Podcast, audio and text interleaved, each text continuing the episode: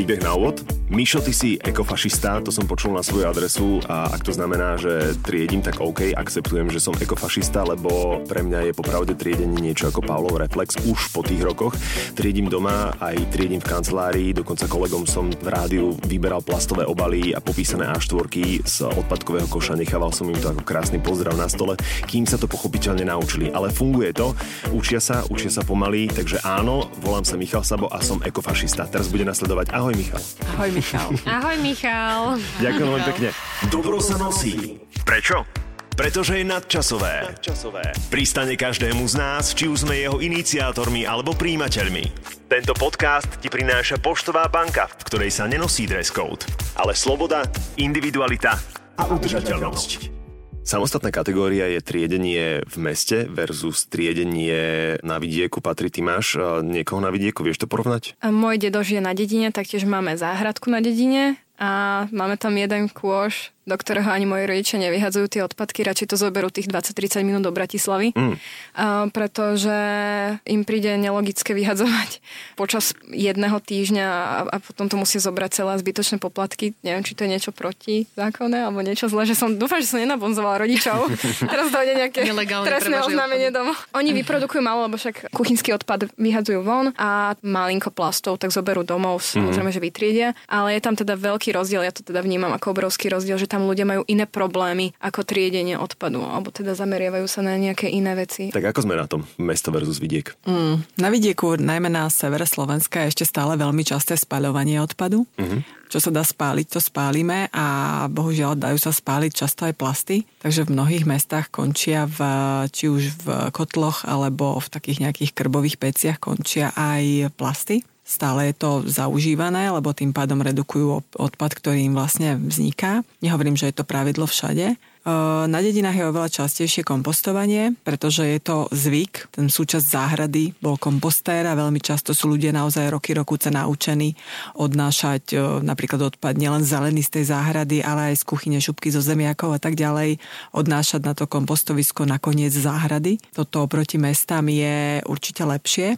lebo vo veľkých mestách stále mm, minimálne v, tých, v Bratislave a v Košiciach zber bioodpadu pokrivkáva. Vo veľkej časti Slovenska Slovenska je to rovnako, lebo uh-huh. existovalo veľké množstvo výnimiek, prečo nezabezpečiť zber bioodpadu v rámci mesta. Ďalším takým rozdielom je mm, samotný konzum a množstvo obalov. E, nie je to zase úplné pravidlo, ale na dedine, kde je možné dopestovať si veľké množstvo zeleniny a ovocia, tak absentujú tam e, obaly, ktoré súvisia s týmito druhom potravy, napríklad mikroténové sáčiky, do ktorých si úplne nezmyselne ľudia balia všetko od banánov, ktoré ako keby nemali v vlastný parádne biodegradovateľný obal, ešte. tak eh, balia, balia všetko do ďalších, ďalších obalov.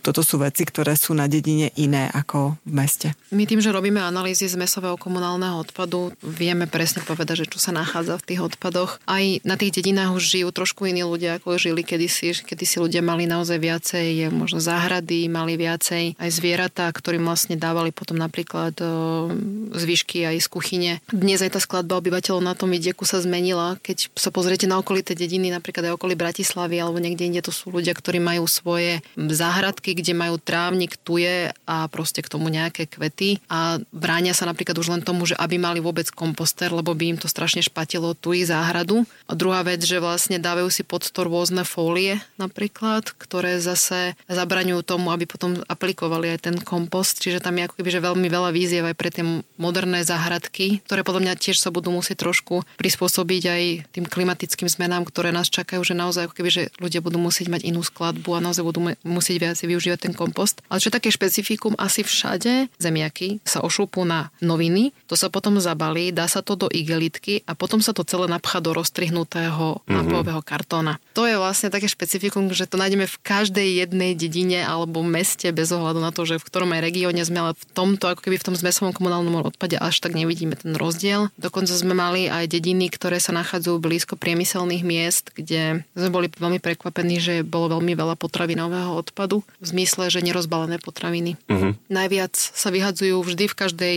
analýze sú vianočka, klobása a potom ešte napríklad narodeninové torty. To je akože niečo, čo je pre mňa bolestivé, lebo aj tým, že mám dieťa, tak viem, že deti chcú mať nejakú narodeninovú tortu, na ktorej je nejaká princezná alebo nejaký iný motív.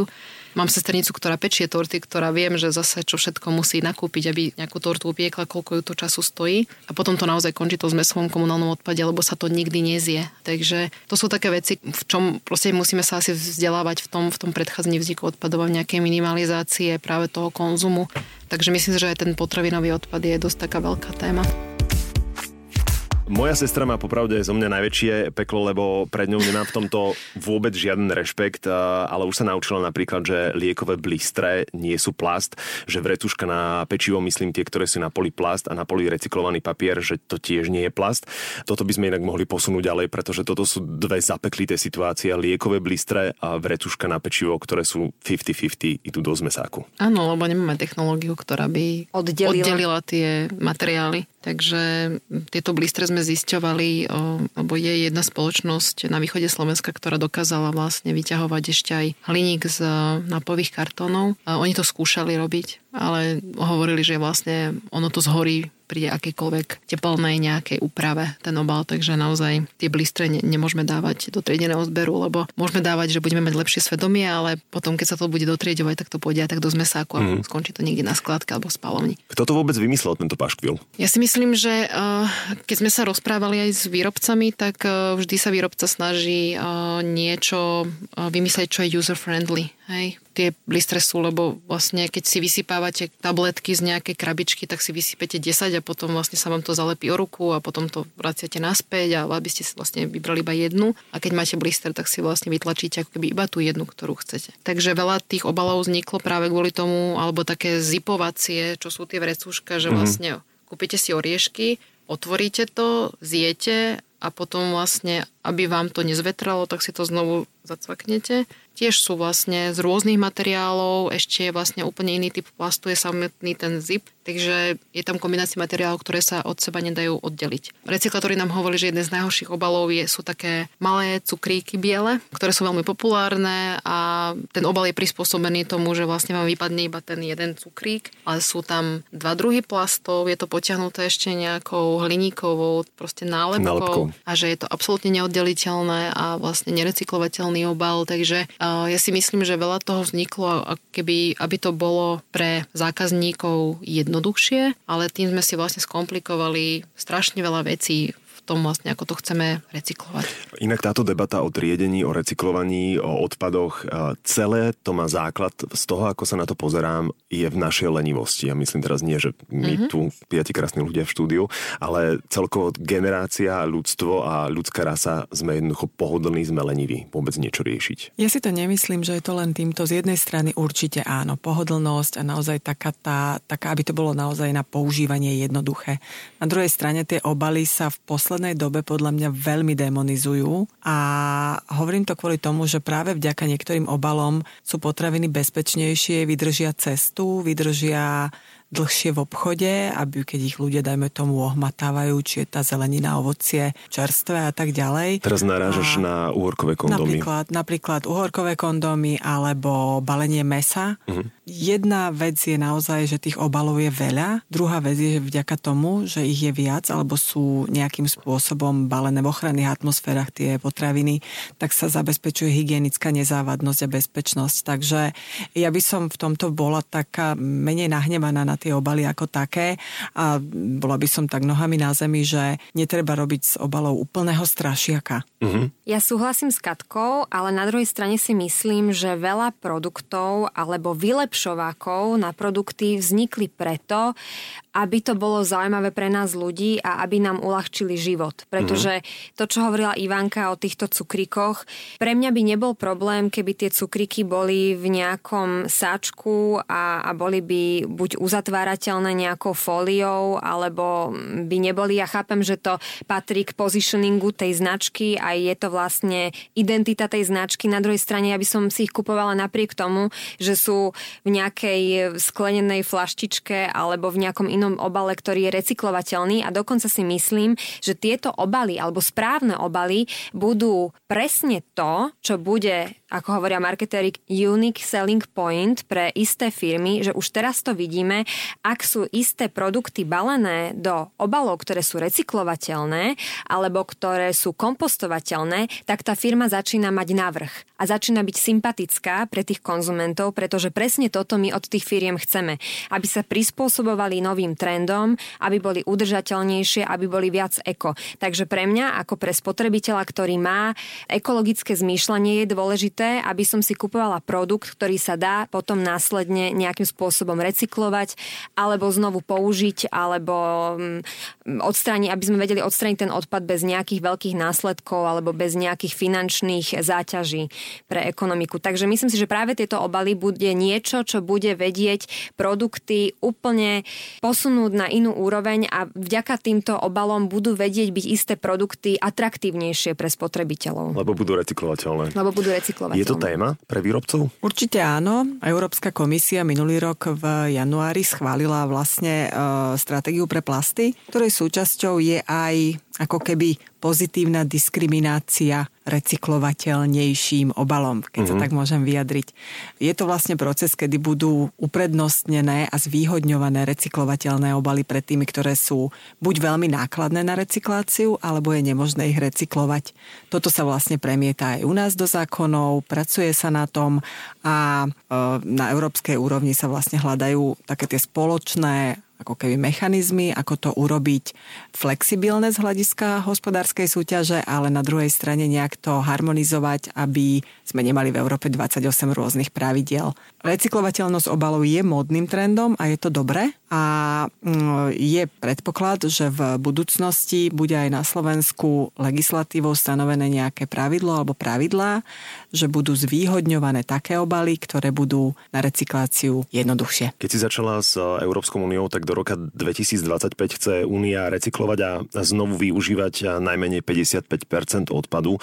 Do 2035 by malo ísť na skladky maximálne 10 komunálneho odpadu. Skladky sú aktuálne rozšírenejšie v krajinách východnej a južnej Európy. Naopak severo-západná Európa skládky takmer už nepozná. Odpad sa tam buď spaluje, alebo sa tam recykluje, pričom najlepšie sú na tom Nemci Rakúšania. Vieme, že Slovensko je v porovnaní s krajinami ostatnými krajinami e, Európskej únie na chvoste rebríčka v triedení Prečo je to tak? Čo nerobíme dobre v tomto smere? Z jednej strany by som možno vinila aj históriu, že sme boli dlho naučení nemyslieť na odpad ako na problém. Uh-huh. Na druhej strane dá sa povedať, že u nás je skladkovanie stále najlacnejším spôsobom zneškodňovania odpadu. A ako náhle je to najlacnejšie, tak je prirodzené, že je to najčastejšie využívaný spôsob. Recyklácia e, nie je lacná a spaľovanie už to božnie, takže e, toto by som povedala a je jedna, jedna z tých príčin. Skladkovacie poplatky išli hore, to vieme, to boli médiá plné tejto informácie.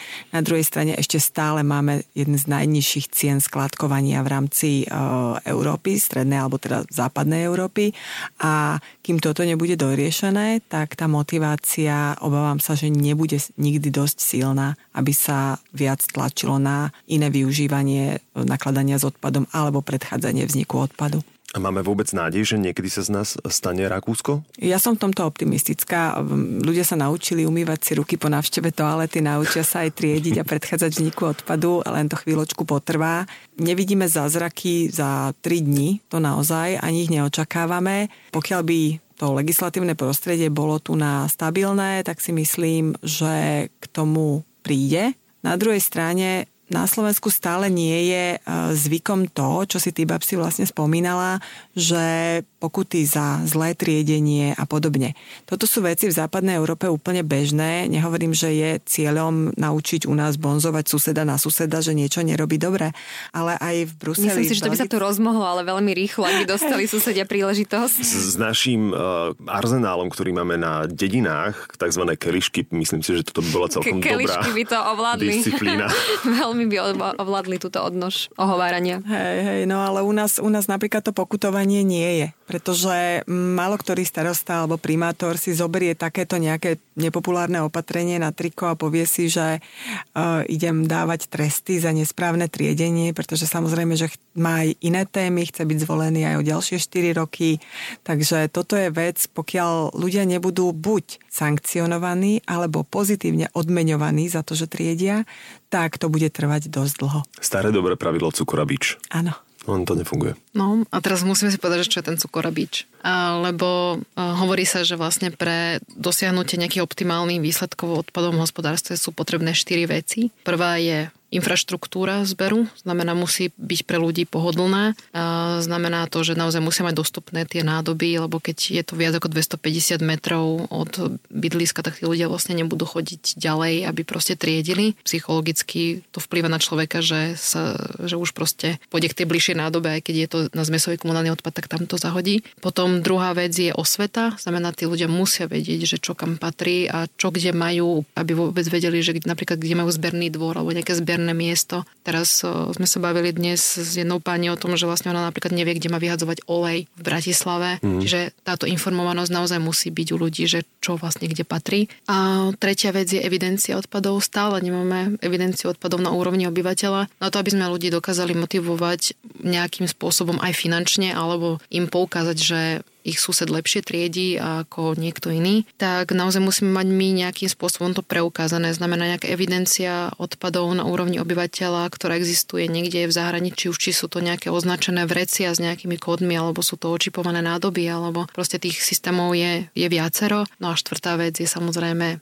financovanie odpadového hospodárstva stále. Nielen, že máme nízke poplatky za skládkovanie, ale my máme stále nízke poplatky za odpady. Keď sa koľkoľvek spýtate, že koľko platí ročne za odpady, tak ja neviem koľko, tak 18 eur alebo 20 eur. Čiže to je ako keby suma, keď si to rozpočítate na rok, zaplatíte 20 eur za odpady. A koľko platíte za to, aby ste pozerali televíziu alebo aby ste uh, mali telefón, paušál, mm-hmm. proste stále ako keby, že tá suma je veľmi zanedbateľná pre ľudí a tým pádom vlastne to, že ja platím málo, správam sa ako sa správam, je to vlastne jedno, nikto ma za to netrestá. Ale ty si sa pýtal, že či sa dokážeme priblížiť Rakúsku, tak veľa ľudí, ktorí sa presťahuje len za hranice Slovenska, tak sa okamžite tomu priblíži, lebo tam presne majú všetky tieto systémy. Majú, Stačí majú... prísť na dovolenku a správajú sa ľudia inak. Presne, že uh, majú tam nádoby, majú tam susedov, ktorí ich monitorujú, či to robia správne. Mm-hmm. A ak to nebudú robiť správne, majú tam pokutu za to, že to vlastne správne neurobili. Čiže tam ako keby, že sú tie nástroje na to, aby ľudia boli motivovaní. Takže ten náš cieľ by mal byť v tom, že približiť sa v Rakúsku v tomto, v tých nástrojoch, ktorými vlastne ľudí potom dokážeme motivovať k tomu.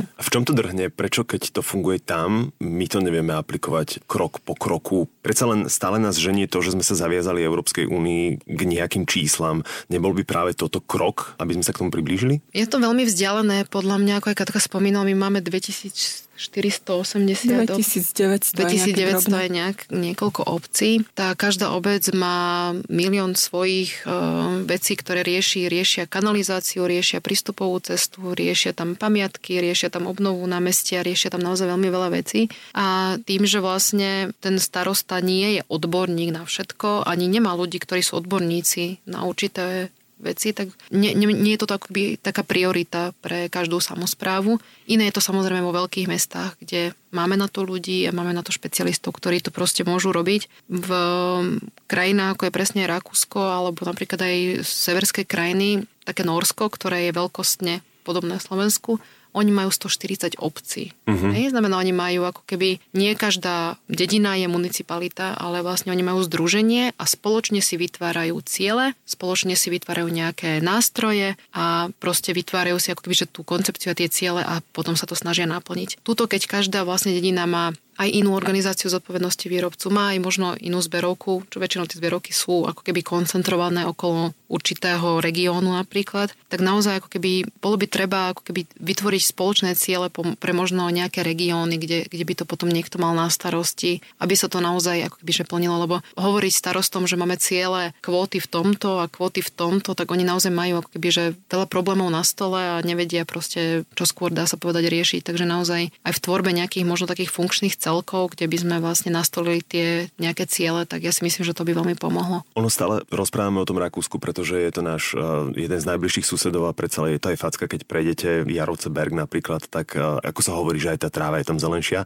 Patra, ty keď si bola v zahraničí, čo ťa v oblasti triedenia odpadu alebo celkovo odpadového hospodárstva tak prekvapilo? Kde? No, ja som človek, čo moc necestuje to si tak šetrím na Ameriku, že keď mi bude niekto chcieť vyčítať, že som letela do Ameriky, tak poviem, že no ja som ale za celý život 7 krát letela. Žiadne ja, emisie. Ja, ja môžem, ja som si to teda našetrila. Ale nie, som človek, ktorý sa nepozerá, že v zahraničí ja sa skôr snažím sa sústrediť na to Slovensko a chápať tú mentalitu. A ja vždy začínam u nás doma, čiže ja keď sa hovorí o Slovensku, ja si predstavím svojich rodičov, s ktorými som vyrastala a videla som, aký mali v roku 2005 názor na separovanie, alebo teda triedenie odpadu. A vtedy boli proti tomu a dnes sa mi doma triedia odpad. Potom, čo som sa odsťahovala, neviem, že čo sa stalo, ale jednoducho začali teda triediť odpad aj oni sami a toto mi dáva takú nádej, že keď vedeli moji rodičia, ktorí boli proti tomu, tak verím, že aj to Slovensko bude schopné a ochotné sa tomu prispôsobiť. Čiže mm-hmm. ja neporovnávam takto zahraničie napriek tomu, že chodím sa do Rakúska nakupovať. Nie, Keď po, sú sviatky. Nie počas sviatkov som sa povedať. nie počas sviatkov, ale tým, že bývam v Bratislave vedľa, vedľa cesty do Bergu, tak uh, si tam Hoď zajdem. kameňom, kto sme bez viny. Áno, ale, ale teda nejak... Ja, nejak Vidíš billboardy ešte... na akcie, čo je... Hej. Jedine, čo porovnávam, je keď sme na dovolenke tam uh, all inclusive a vidím, koľko plastu a koľko jedla tam je, tak vtedy si poviem, že oh, moja zlatá domácnosť, ja som si myslela, že, že proste vyhadzujem toho veľa a že spôsobujem odpad, ale na tých dovolenkách je krásne vidieť, ako sa plošne celosvetovo rieši nejaký problém a v tých destináciách, aby si udržali tú klientelu, jednoducho vám dávajú do každého nápoja. Báme sa teraz o slamkách, hej, napríklad. Mm. To je taký symbol dnešnej revolúcie, ako sme sa bavili. Tak jednoducho vidia, že sa vraciate s istým pohárom a oni vám ten pohár umelo hmotný vyhodia a dajú vám ďalší. Dajú nám ďalší. Pritom my sme im akože hovorili, že nechceme, nechceme ani slámky, ani nič a oni nám stále dávali, lebo sú tak naučení proste v tom biznise. Mm. Ani nemajú to vedomie, si myslím ja veľakrát, že my sa tu v Európe o niečom rozprávame, ale pritom ani Amerika nemá podpísanú tú zmluvu, ktorá sa týka... No tak nad eh, Amerikou sme už zlomili palicu. Jasné, to je samozrejme, ale, ale chcem len povedať toľko, že, že človek príde eh, na ajurvedský pobyt eh, na Sri Lanku a myslí si, akých uvedomelých ľudí tam nájde a ako to všetci budú, ako všetci budú jogíni a budú celé dni len meditovať a jesť rýžu. Opak je pravdou, pláže sú zaplavené plastami. Um, rybári, ktorí by mali mať vedomie o tom, že keď ten plast vyhodia do tej svojej rieky, tak už tam rybu nechytia, tak oni práve naopak vy vyzbierate celú pláž, potom prídete za nejakým miestnym rybárom, pretože neviete, kam môžete tieto odpadkové nádoby alebo tieto vrecia plné plastov vyhodiť, podáte mu to vrece, aby e, sa ho nejakým spôsobom zbavil múdro a on ho opäť hodí do mora, keď vy sa otočíte určite. Toto nám sa stalo v Indonézii na pláži, keď sme mm-hmm. zbierali niekoľko hodín, vyzbierali celú pláž a keď sme miestnemu človeku dali tieto vreci, aby ich odviezol na múdre miesto, tak potom ich naspäť vrátil do mora. Takže my sa tu môžeme o niečom baviť, my tu môžeme kľudne naše zákony upravovať, e, oháňať sa Európskou úniou a rôznymi cieľmi, ktoré sú tu do roku 2025, 2030 a tak ďalej. Ale pravda je taká, že ten najväčší odpad tvorí Ázia, Blízky východ, Afrika a môžeme ďalej pokračovať a kým oni nebudú chcieť kooperovať s nami a kým oni nebudú implementovať zákony e, zlepšujúce túto situáciu aj u nich na domácej pôde, tak my ako malý starý kontinent Európa nezmôžeme nič. To si myslím ja. Je to môj nihilistický názor možno, ale, ale správne, korektne. uvidíme, ako to dievčatá vidia. Ak môžem ja, ale chcem povedať, že nemôžeme hodiť flintu do žita s takýmto, s takýmto vedomím, pretože to by bola veľká škoda a keď nič iné, tak musíme ísť ísť príkladom? To je samozrejme, my aj ideme príkladom a ja som veľmi rada, že sme poháňačom tejto revolúcie alebo že sme poháňačom dobrých zmien, ale videla som tú realitu aj v Indonézii a videla som realitu aj v Indii a videla som aj, keď som bola v Brazílii a je to naozaj veľmi smutné, že tam tí ľudia, tým, že majú existenčné problémy, tak toto pre nich nie je problém, mm. pretože oni nevedia, čo si dajú večer do úst. Veľakrát hľadujú 3 dní a... Nemusíme chodiť až tak ďaleko, ale keď ideme napríklad v Taliansku alebo v Španielsku, už oni na uliciach majú problém s odpadom. Samozrejme, že v triedení sú lepší ako my, ale tam jednoducho je problém s odpadom na uliciach, nehovoriac o tom, že Paríž, aký je romantický, tak je to smetisko dejín. Teraz si sa vrátila z Portugalska, oni sú podľa teba na tom ako? Sú na tom podstatne horšie ako my, pretože tam, keď si kúpiš nejaké jedlo, tak ti ho dajú asi do štyroch rôznych obalov, aby nevychladlo. Takže mm-hmm. kúpiš si napríklad teplú šišku, ktorú oni najprv obalia do alobalu, potom ten alobal dajú do mikrotenového sáčku, dajú k tomu 10 servítok, aby náhodou si si tým džemom nezašpinil ruky, tak aby si si mohol utrieť a to ti ešte dajú do jedného takého zatváracieho bieleho polystyrenového obalu, takže vlastne tá jedna šiška, ktorá stojí 50 centov, je v obaloch asi za euro. Ale je chránená. Ale je chránená, dlho vydrží teplá, môžeš ísť na dlhé cesty a nemusíš sa báť, že by ti vychladla. Takže e, ja si myslím, že my sme celkom ďaleko Slovensko a veľmi sa z toho teším, že reagujeme pozitívne na tieto zmeny a že aj mladí ľudia idú príkladom. To je super. Podobné porovnávanie alebo podobne niečo sa deje na sociálnych sieťach. Že napríklad ja sa snažím poďakovať každému, kto odmietne plastový pohár, plastovú flašu, pretože na internete sa teraz rozbehol, ja neviem, či to berú veľa ľudí ako súťaž, že niekto sa snaží akože poukázať, že aha, dnes som nezobral sáčok, zobral som si banány len tak voľne a zrazu niekto príde na ten profil, začne mu tam vyčítať, že OK, ale mal si plastovú flašu a hendo tamto, že jednoducho. No, aj že ten jeden, banán, aj, ten malý, aj ten malý krok, ktorý sa stal, že teda keď už len raz povieme nejakému plastu, že nie a sme na začiatku a nejak sa to musí zrodiť v tej hlave a musí to nejakým procesom prejsť k tomu, aby sme boli nejakí profici, tak jednoducho ma strašne mrzí, že tá negácia tých ľudí, ktorí sa snažia aspoň niečo spraviť, je na tých sociálnych sieťach strašne vysoká.